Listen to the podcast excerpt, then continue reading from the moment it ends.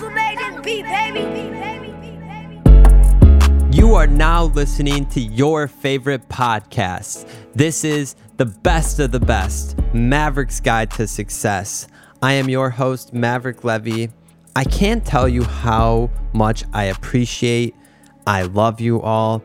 The show has been something for me that has been an eye-opening experience to see the amount of people that follow something, that show their support, that give their advice, that give their feedback, that want to share it.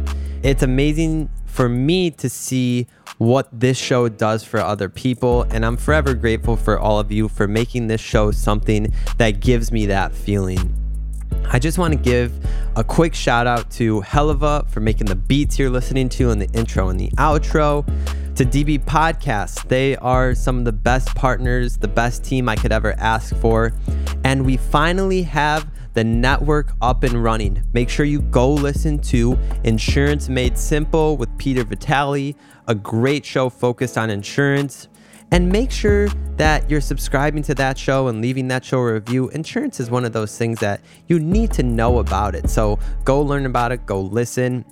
Follow the network on social media, TBOTB Network. And then make sure you follow this show, TBOTB Pod. The website for the network and the show are the same, TBOTBpod.com. And I can't even say it. I feel like I'm saying, oh, I can't this, I can't that, but I can't tell you how much I appreciate the support from the network too, because the people that have reached out to me personally, and again, DB Podcast and Peter Vitali, thank you for making Insurance Made Simple happen. We have some other shows in the pipeline for you that are coming to the network very soon, but let's get into the disclaimer because we have an awesome show lined up for you today. The discussions on this podcast are for informational purposes only. I cannot predict and do not guarantee that you will attain a particular result from the information provided. You should always seek professional assistance before making decisions in connection with the topics discussed. Now, everyone, turn your volume up, be focused, because we have a great interview for you today. So let's get right into this one.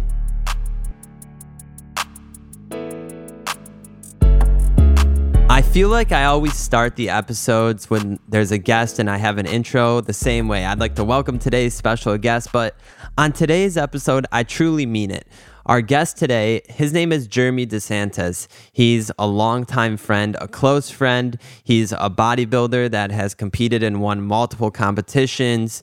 He is a personal trainer. He is a coach. He has a lot of different titles. We're going to dive into a lot of different topics, which in my opinion are some very important topics to talk about. So let's get right into this. Jeremy, what's going on, man? Hey, Maverick, how you doing, man? Everything is good. Everything is good. Now, unfortunately for Jeremy, he's living in the cold Michigan weather. What's it like up there? Is it cold right now? Oh, man, it's a sour topic that you brought it up today because we just got some more snow. So, yeah, it's cold. It's cold, man. Below freezing for sure. Oh. And we just got some more snow, and it's not the best for my vehicle choice. Well, at least you have some meat on your bones to keep you warm, right? That's right. That's right. Get a little thicker in the wintertime. Yeah, look at that. It's what do they say? It's cuffing season. You got to make sure you're thicker. That's right. But so I want to talk about, I know you were on season 1, and I of course wanted to bring you back on season 2 as health and lifestyle. All that stuff still pertains to every single person in today's world. And I guess the first topic we'll talk about is sort of like a general overall workout plan. So let's go for the person that made a New Year's resolution, since we're still kind of early into the new year. Even though this podcast will go live in a few weeks, we'll still be somewhat early into the new year. And they say, you know what? I want to start working out. I want to get my ass in the gym. I want to lose some weight. I want to gain some muscle. What's the number one thing they can do? Can they hop on a treadmill? Can they download an app? What, in your opinion, what's the number one thing they can do to just sort of get active in the gym? Yeah, I guess overcoming the original barrier of starting a routine is the first thing. There's a bunch of behavioral patterns you're going to need to change. And in my profession, it's personal training, right? It's personal first. So how can I change your behavior? And then how can I change your training? That's the best coaches out there. You know, if they're just focused on training and not focused on how to change your behavior or help you work through some of those bad habits, then I don't think you can keep a long-lasting change possible. So the first thing, going through is we talk about diet, and I think where a lot of people see the biggest challenge is they try to jump in the pool, and something that will change your routine and your daily habits so much, you just got to start with one thing at a time.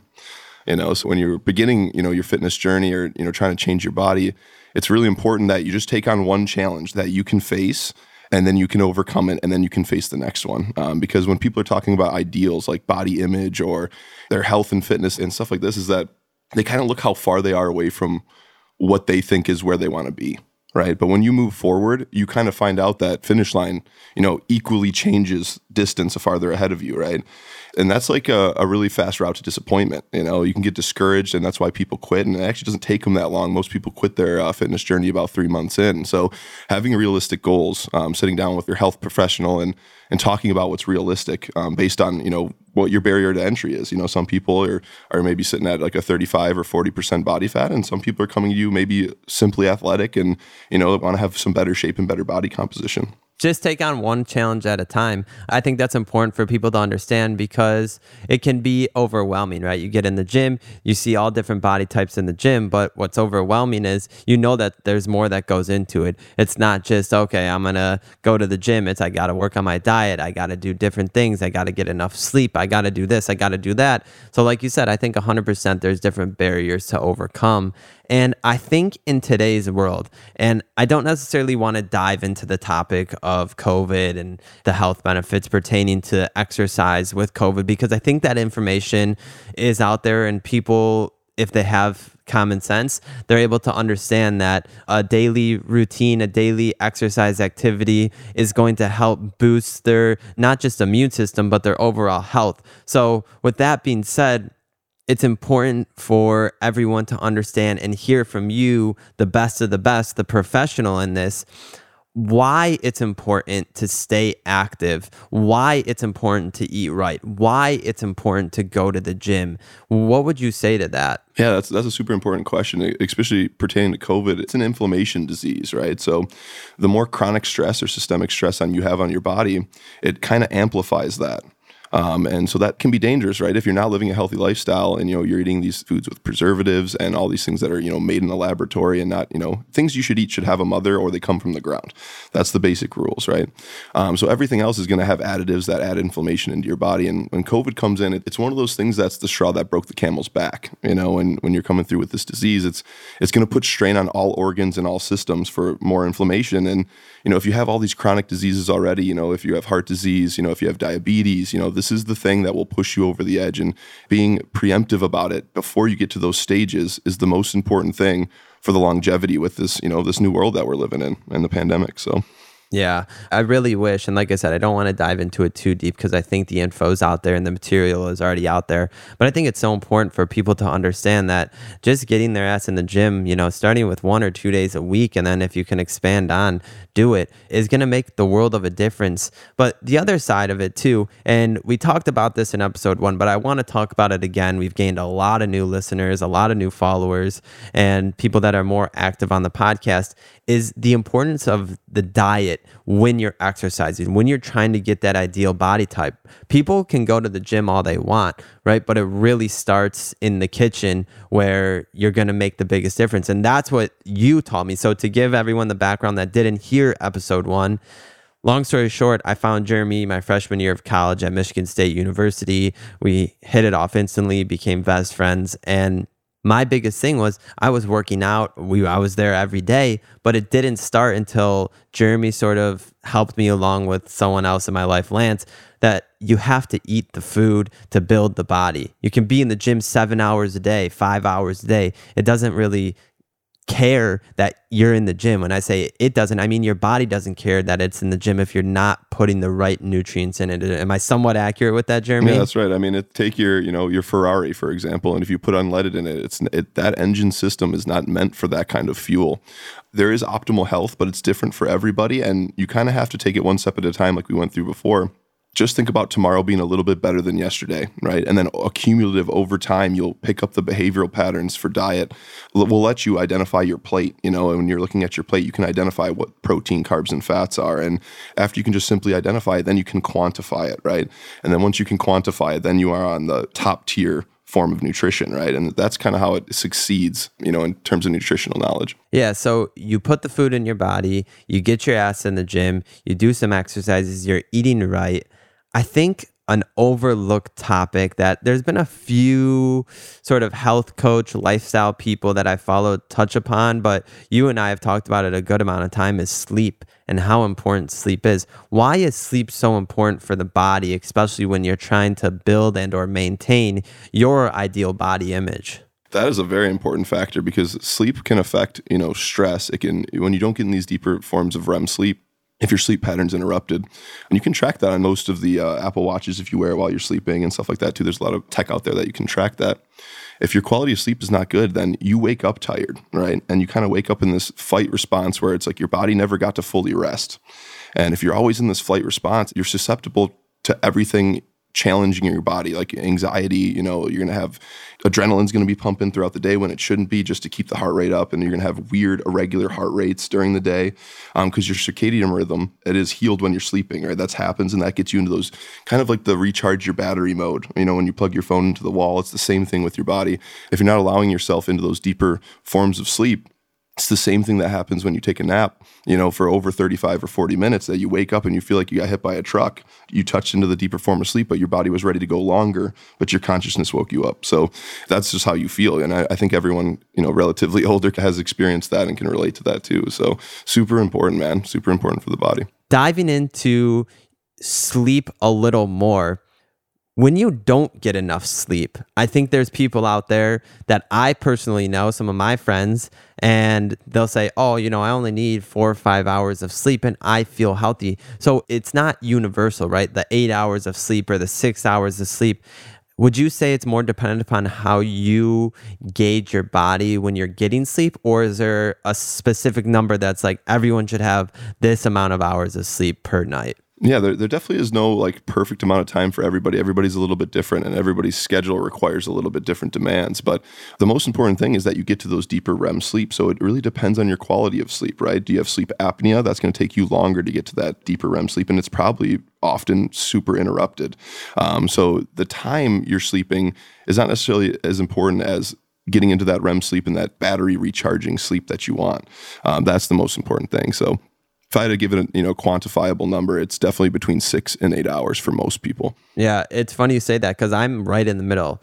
I know my body. I've learned 7 hours of sleep for me is perfect. I can deal with 6 hours of sleep, but anything less than 6 hours of sleep, my day's not ruined the next day. There's definitely a weight on my shoulders, like, what the fuck? Yeah. I didn't get enough sleep, sort of thing. With sleeping too, so if you interrupt that sleep and you only go 6 hours, what are you going to do during the day, right? You're going to nap, and that's going to crush your pattern for the next day of sleeping, right? These success, like, they snowball into each other, right? So the people that are napping during the day typically have terrible REM sleep. They don't get into that deeper sleep because their body only has these small different times to take naps, and it's not a good habit to get in for most people's schedule. Yeah. If you had the ultimate freedom of, you know, sleep schedule, then, I mean, maybe you could make it work if you had no demands during the day, but that is just not the average human life nowadays, so... No, definitely not. And like you said, naps, they're dangerous. When you start getting into that nap game, it's dangerous, very dangerous. Yeah, no, for sure. And I'm thinking of different things that factor into exercise and working out. You know, you have the eating, you have the exercising, sleep, of course, we just talked about. What's your thoughts on using exercise as a stress release in your life, right? If you got pent up energy, if you're angry, if you're upset and you go to the gym, do you feel that you're going to have a better workout? Yeah. So you're saying using emotion as like maybe a tool in your workouts and things like this. Exactly. Absolutely. I think that's healthy because what's your other choice, right? Take it out on other people or, express your emotion or, act on your emotion during, a volatile time. And that's probably not the right way, right? But if you can use it as fuel to your workouts, absolutely. That is definitely a mind piece you can use to promote, and push harder training. And that's what all the power lifters do, right? When you see them go right before their lift, they're like, they look like they're going to like barbaric times and they're screaming and what they're doing is they're actually connecting with their central nervous system and it gets your body more ready because, something that even I want to talk about today is that action precedes your emotional state, right? If you talk about with the best people that are public speakers, if you watch them before they go on stage, Tony Robbins, some of these great speakers, They're always jumping around, right? They're always jumping around right before they go. And that's because if you can change your emotional state, your action will follow shortly after, right? If you're mad, if you're super mad, right? And you want to change your state, force yourself to smile, right? You cannot stay mad long. One of them will change. You'll either stop smiling or you'll stop being mad. And that's built into us, you know, something that is in everybody intrinsically that works. So, I mean, that's the exact same reason why you can channel into that. And it's not, you know, a hoax. It's not a scam. It is the real deal, you know? So that is physiology. Absolutely. And what'd you call that? What was the title you said? Action beats, what was it? Yeah, so emotional state drives action, right? And if you can come out, you know, right before you're about to do something exciting and you get into that mood, you get in that excited mood, and then you will project the excited emotion much better than if you didn't do that. You only have 50% of the head on board. You got your mind on board, but you don't got your body, right? But if you come out right beforehand and you jump around, like this is backstage, and then you go out on that stage, you can project that excitedness to other people too. And it will be contagious. They'll feel that even though they're sitting there and they're not moving, they will feel it off you and feed off that energy. No, absolutely. And I think that it's important for people to understand that emotion can be the driver of action, because like you and I talked about before the show, we know a few different people that have went through some life challenges, breakups, divorce, whatnot, and use that emotion to say, I want to get my ass in shape. I want to be in the gym. I want to be a better version of me. I want to be the version that I am happy with when I look in the mirror. And I think sometimes people don't realize that having those underlying factors be the cause of you wanting to get yourself and your health in shape is totally okay. I think some people frown upon that. And to me, it's why are you going to frown upon it when maybe that was the hidden key that they needed to find in order to do this for themselves? Maybe they wanted to do it before, but they didn't have that push. And this is that push over the ledge saying, hey, go do it. That's yourself telling yourself, hey, go and do it. And I think that people sometimes are weary of admitting that that's the reason they got in the gym, right? If you talk to someone, it's probably awkward for them to say, oh, you know, I actually got myself in shape because I went through a divorce. And maybe they'll tell it to you because you're their personal trainer, but they're not going to tell it to the person that sees them and say, hey, you look really good. You lost a bunch of weight, got yourself in shape, you know, great for you. They're not going to really say that. So I think that underlying factor that's there a lot of the time isn't brought to the surface for some people in their life, because I'll be honest with you, I would say 99.8% of the reason that I even started working out was because I was that skinny, lengthy kid that was always known as that skinny kid. My arms were toothpicks before. My legs were toothpicks before. That was how my body was naturally built. If I didn't work out 5-6 days a week, now my body would still go back to that phase that my body knows of being that toothpick, that skinny kid that was always called the skinny kid, right? And now, you know, I have meat on my bones, and people that knew me way back in the day and see me now, they're like, wow, you know, you look great. And it makes me feel good, but also makes me feel like, yeah, I used that motivation, sort of, you know, the haters are the motivators. Maybe they're not necessarily hating, but they're giving me that emotion to drive my action to get in the gym and be that change. And so I just wanted to bring that up because I think people sort of throw that under the rug sometimes when it should be brought to the surface that it's okay to use some of that stuff as other factors. You know, that's don't right. Get too extreme with it, but it's perfectly okay. Anything that kind of makes you uncomfortable is going to make you grow, right? And going back to that, there's a triangle. It's perception, action, and emotion, right? And let's take your podcast, for example. If you were overconsumed by other people's opinion of what they thought about your podcast, your action would be that maybe you quit the podcast, right? And the action, when you're moving forward with the action and the emotion, is that we've overcome that we think we can, you know, maybe provide something for other people that's greater than the scared portion of, oh, maybe these people are going to judge us, right? And that's a very important thing that speaks out during training too, right? When people come to train, they're worried about doing it wrong in front of other people, right? And that's a big component. And they're like, oh, I get nervous. I feel uncomfortable because I don't know what I'm doing.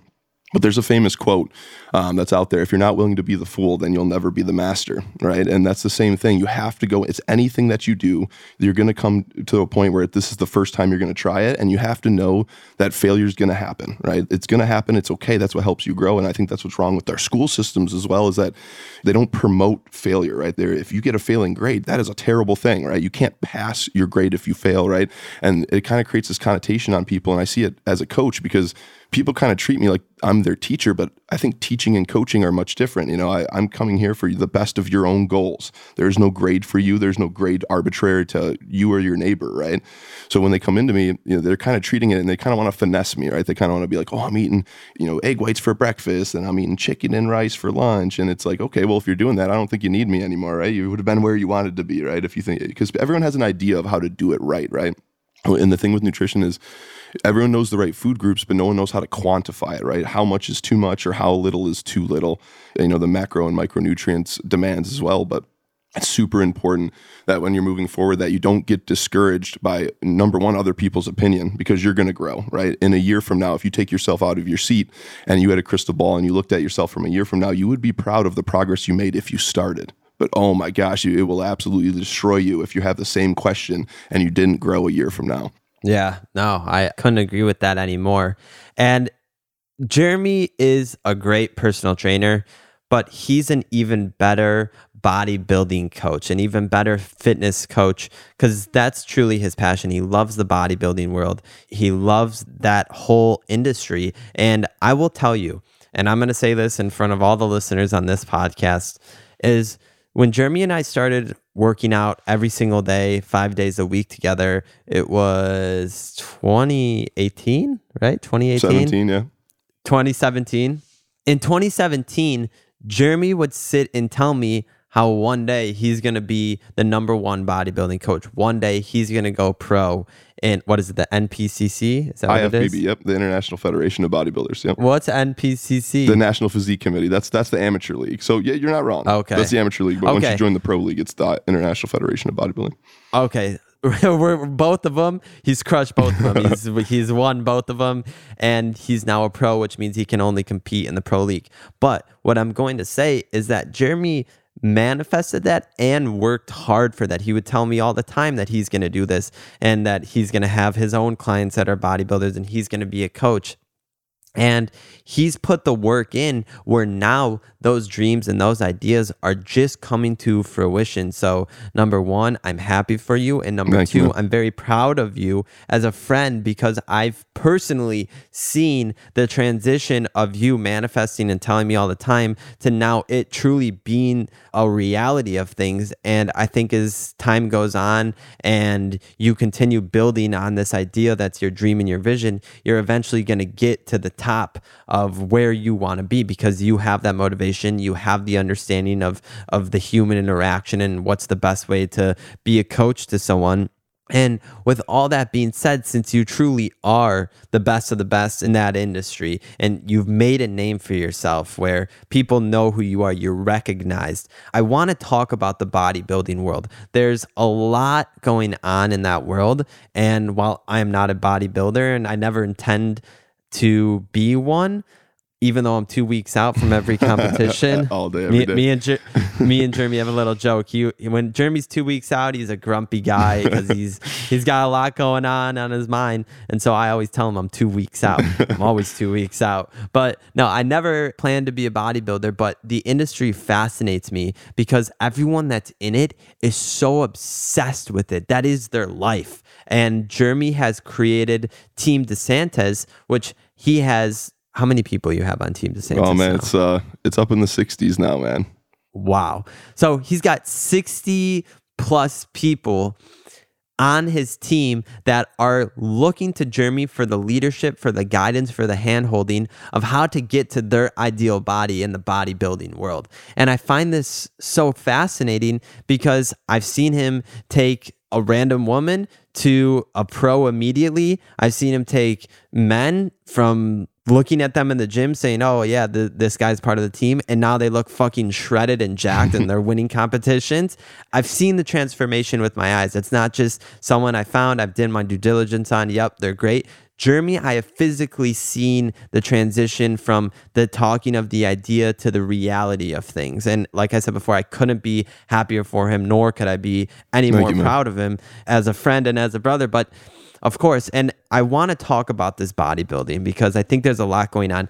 You're seeing this weird thing going on now where this sort of generation of the greatest of the greats, not the best of the best, they are, you know, the greatest of the greats. Yeah. Some of them are starting to pass away from things that happened, and you and the team you've put together have sort of taken a different approach with that. So let's just dive into the bodybuilding world. You know, what's the current environment of it now? What's going on in that world now? What's happening there? Yeah, just like evolution of any sport or anything in general through history of time, you're going to learn more. You're going to have more tools to manipulate the outcomes. And with bodybuilding before, it was, you know, it was about size, but it was less about health practice. And the problem with it is, and the things with endure bodybuilding with performance enhancing drugs, is that you have to pay attention to the signs and symptoms when you're, you know, growing to a size that, I can tell you this right now, the signs of obesity, you know, heart disease, diabetes can still be seen in bodybuilders, even though they work out every day, because they're so massive, right? They're still obese, right? Like, even though it's not fat, it's lean body mass, right?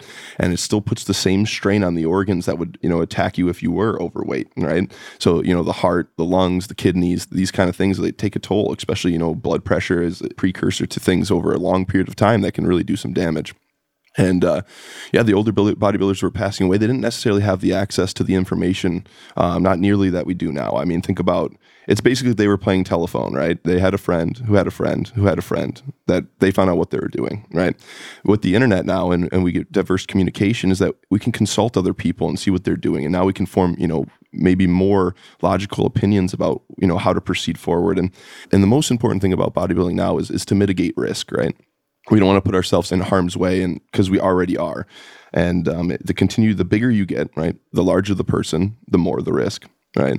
And because everyone's still born the same way, you know, with the organs and genetics that were meant to be a normal sized human being. But, you know, we see some people that are, you know, maybe the average human being is maybe 155 pounds, and we see people into the 300s, right?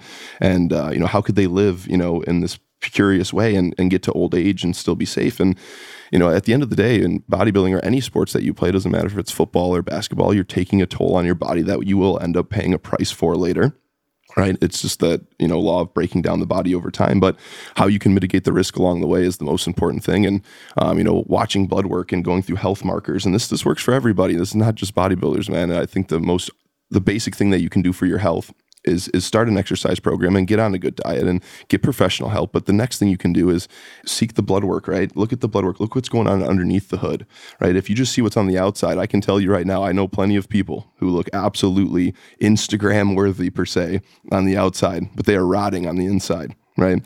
And at the end of the day, you know, the time here is going to be cut short because of their habits and their negligence to choose and look at their health, you know, from the inside perspective too. And that's the difference, right? So these older bodybuilders have paid consequence because they didn't have the access to the information at the time to, you know, judge their blood work and see how they can mitigate risk over time. And I think we're seeing a new form of bodybuilders come through, and they're actually bigger because they know how to mitigate this risk.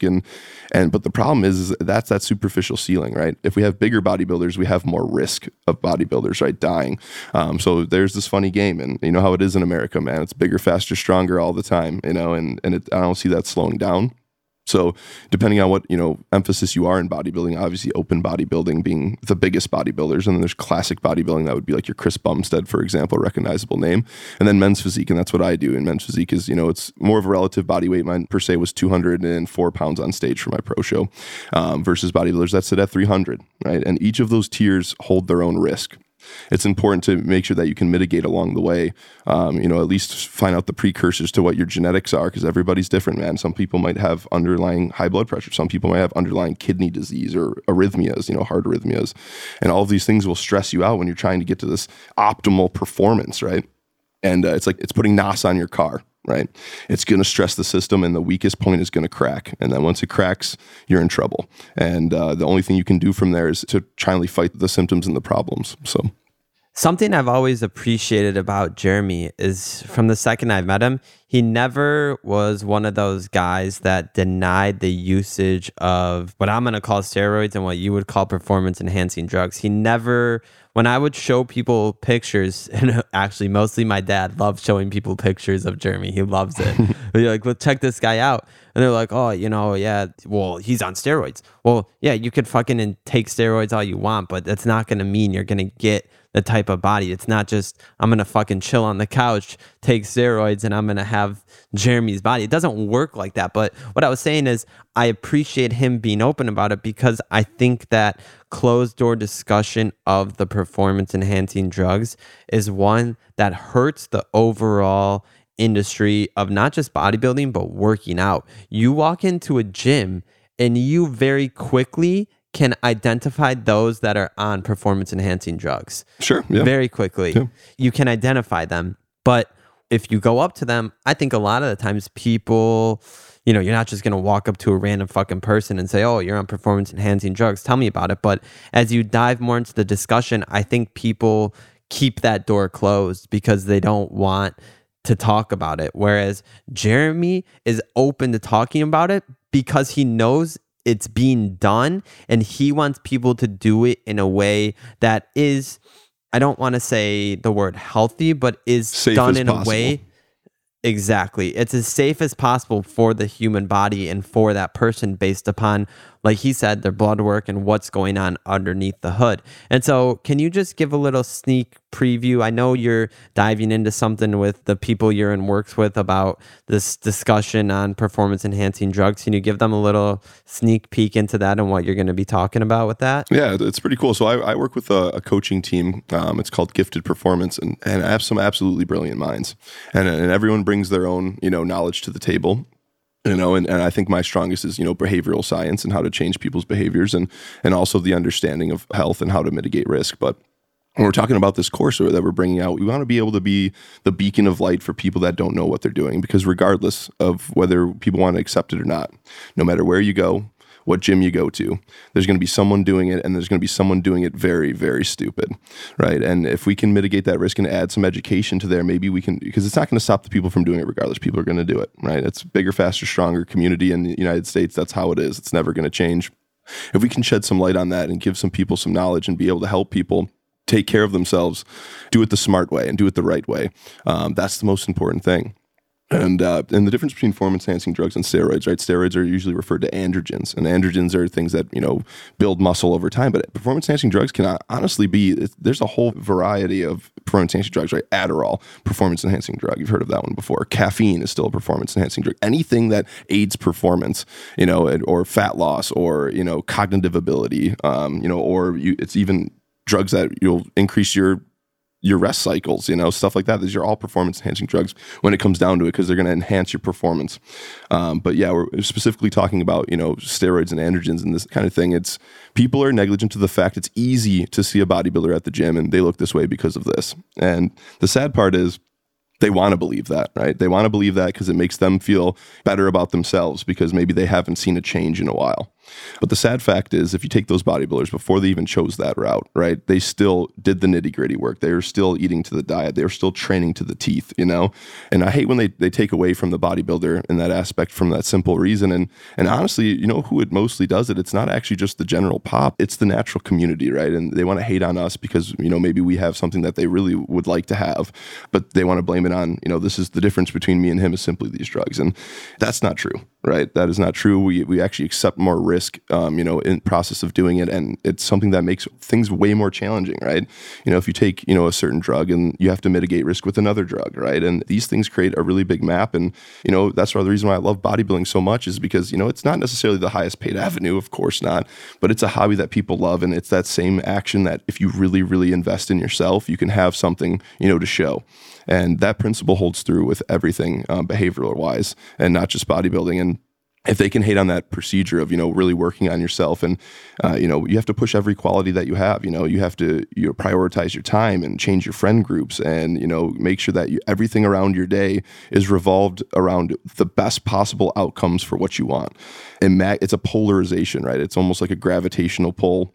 And when you find those people that are, you know, really, really being careful with their time and who they share their time with, you know, those are some of the most important to be by, because it's this hierarchy of behaviors that they have, that it's important that they see it this way and they do it this way, and it's going to promote, you know, them getting to that next level. And it's the only way it can happen, right? If you start giving away more of your time to people that don't, you know, cherish it, you know, you're wasting your time. So I think when I was a freshman in high school, I went to a larger high school, and then my sophomore, junior, and senior year, I switched to a smaller high school because I moved. But my freshman year, I can't tell you the amount of guys in high school that were using performance-enhancing drugs, steroids, whatever it was.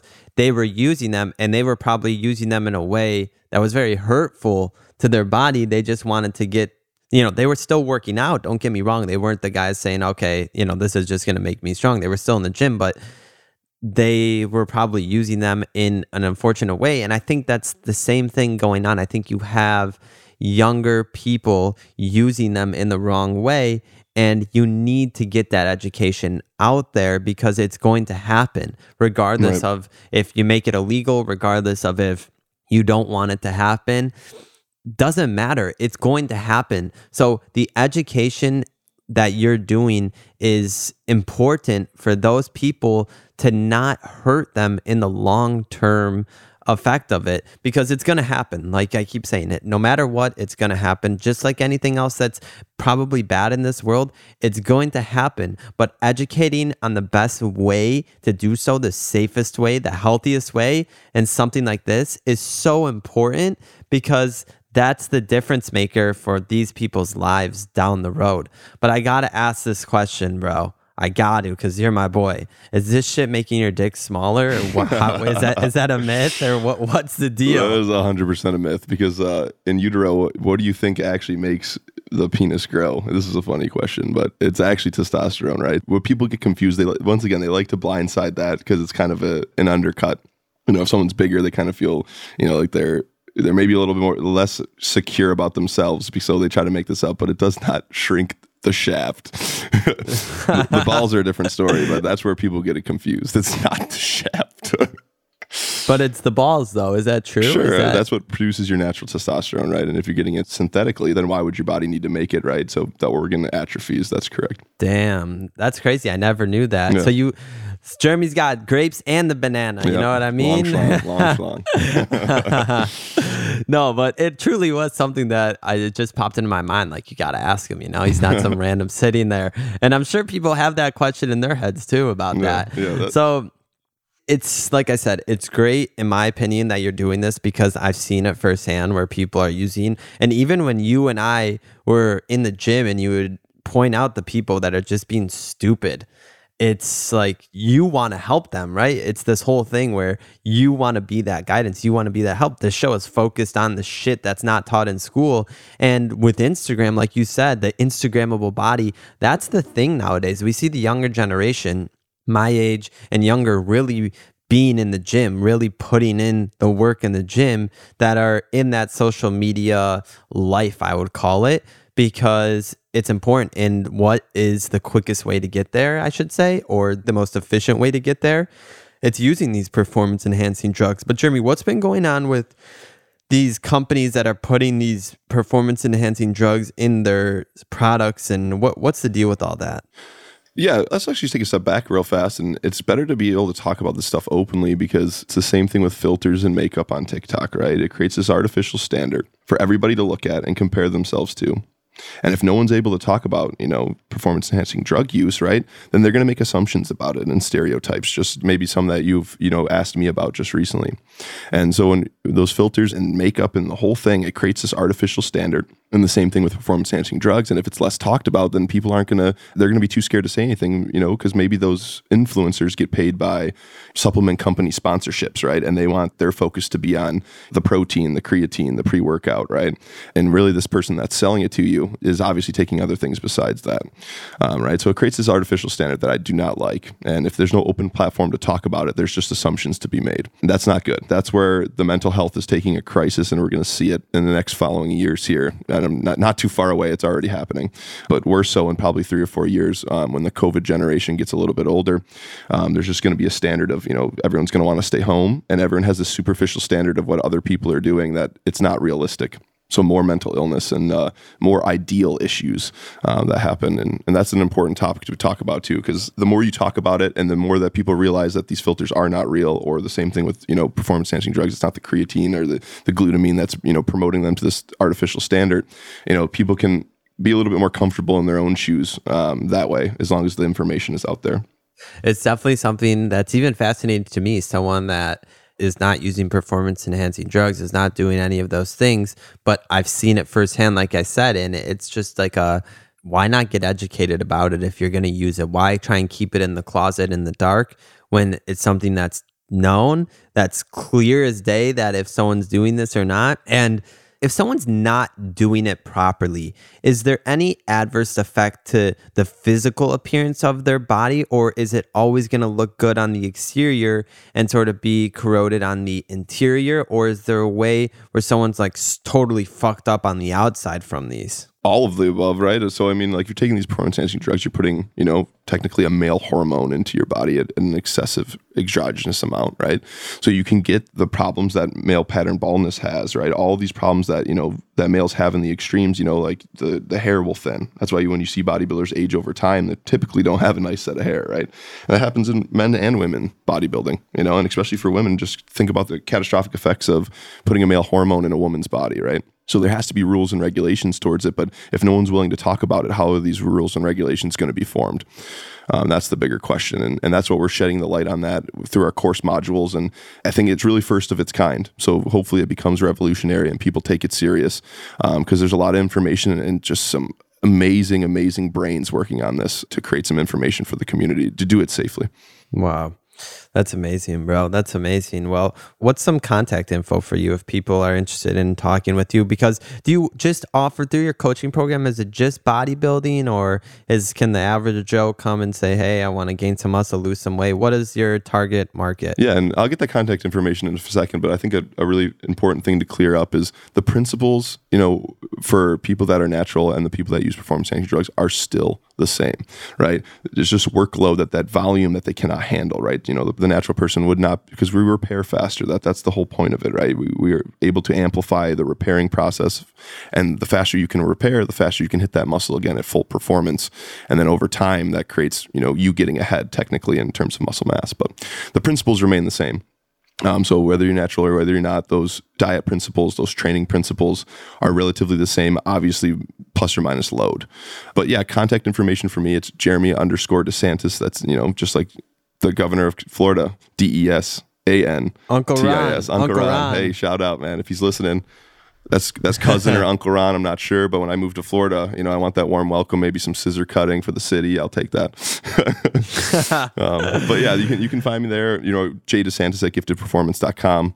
That's my email for my business email. And, you know, I'll get back to you, you know, within just this 24-hour notice there. So yeah, and you're on Instagram and Facebook all over, right? TikTok. Yep, every platform. You know, I try to indulge in it, even though, you know, I'm not necessarily the man that loves to be behind the camera, but it's definitely a good business avenue. And obviously the most important thing is to be able to reach you guys and teach you guys. So yeah, so when you were in the Hulk movie and Conan the Barbarian, it wasn't Arnold, it was me. You know, it was me the whole time.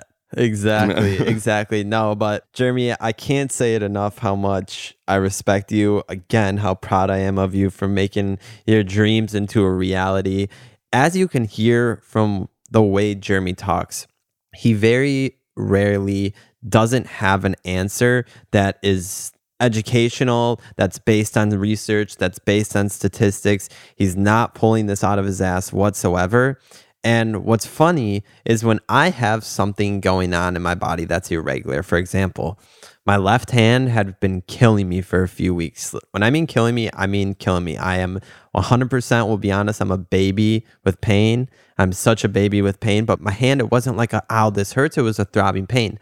And my first thought for anything like that is to text Jeremy. And the reason that I do that is because I know how educated he is on the human body. Yes, he is not a doctor, but to me, Jeremy has a better perspective than a doctor sometimes. And I think there's different reasons for that I'm not going to go into, but I look to him for those things. And for all of you listeners on the podcast, you've probably been listening for, you know, a few episodes, or maybe you've been listening for the whole first season and now the second season, but I've instilled this trust into Jeremy that should let you know that it's okay for you to instill this trust into Jeremy too, because he's going to be there.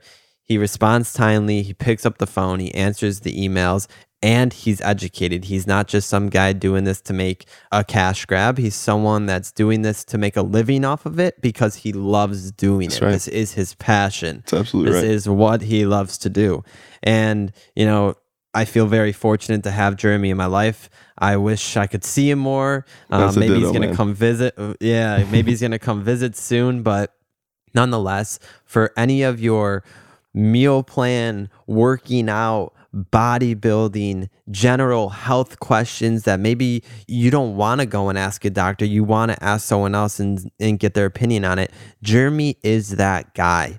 And I think it's important that people understand that that's who you are. I think that a lot of things that you know are useful to everyone.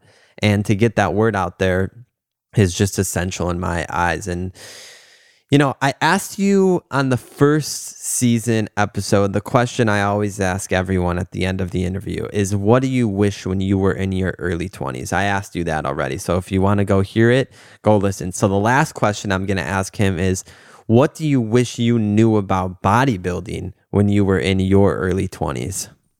Yeah, well, that is a good question. And honestly, when I was 20, I wish I knew about the access to information, right? Because it was more, you know, when I got into bodybuilding, it was about almost a decade ago, about 9 years. And there wasn't really anybody stand out in my community that I could come to as a safe place for information. And everyone was too scared to talk about it. And it was really taboo. It's one of those things that when you can reach out for somebody, and it's a lot easier now, there's people on, you know, more open-minded to the whole thing. But when you're moving forward, I think the most important thing is that you find the professional knowledge that can aid you, but don't always just go with one opinion, you know, like do your own research, formulate a good question, and then go to the professional help and have them walk you through it of why that's happening, right? You shouldn't always rely on every piece of information to come from your coach, but you should have a general idea and still do your own research, and then they clarify those results for you, and then you guys can kind of combat through the, you know, pros and cons of what the best scenario is for you, because every body is different, and that's B-O-D-Y, right? So every single person is going to be different. They're going to have their own different preludes to different problems, and, you know, so it's this really like detective game that you play.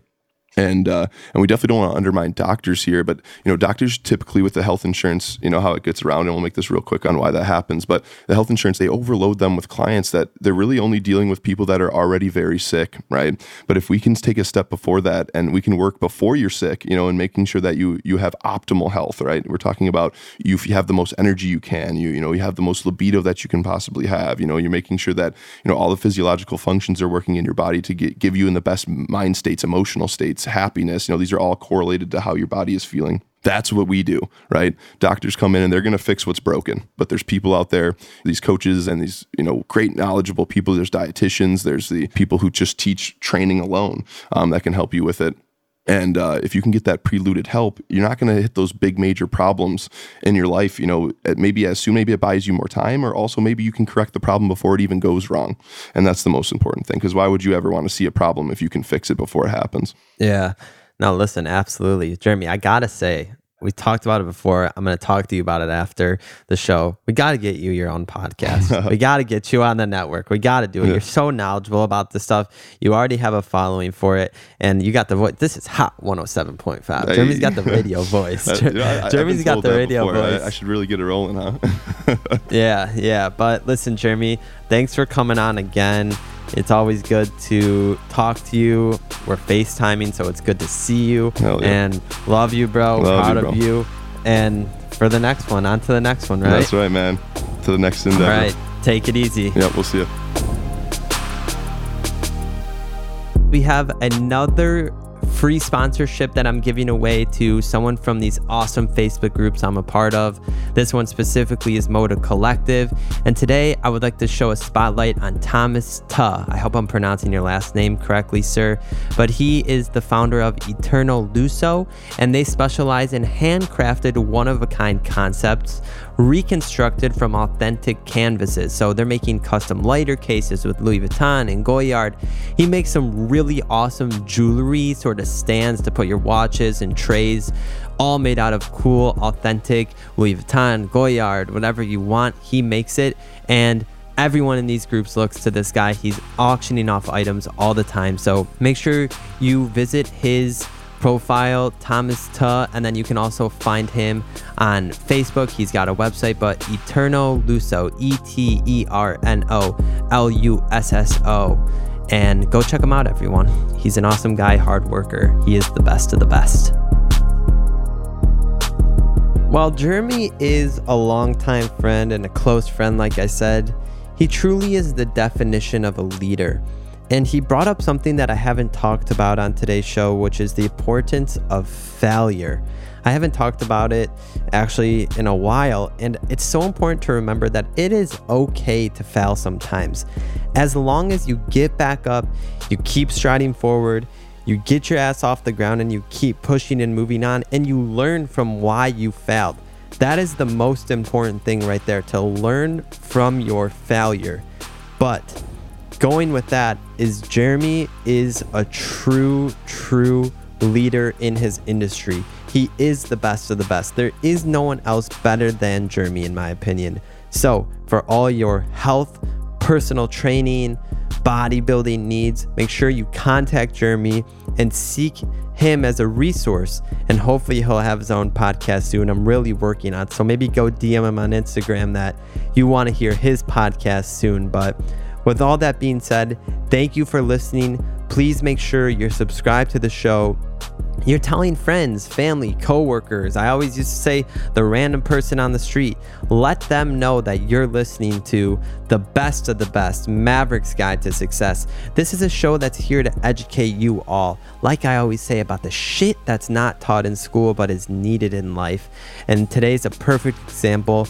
Nutrition, education, and physical ability and physical exercise and education, they're not taught in school enough, in my opinion. So maybe go back, listen to the episode with Jeremy from season 1 if you have not listened to that yet. But regardless, thank you everyone for supporting. Have a great rest of your week. Have a great weekend. Have a great month. And always make sure you lead by example in every single thing that you do. Again, my name is Maverick Levy, and you just listened to another episode of the best of the best, Maverick's Guide to Success. Talk to everyone in a few weeks.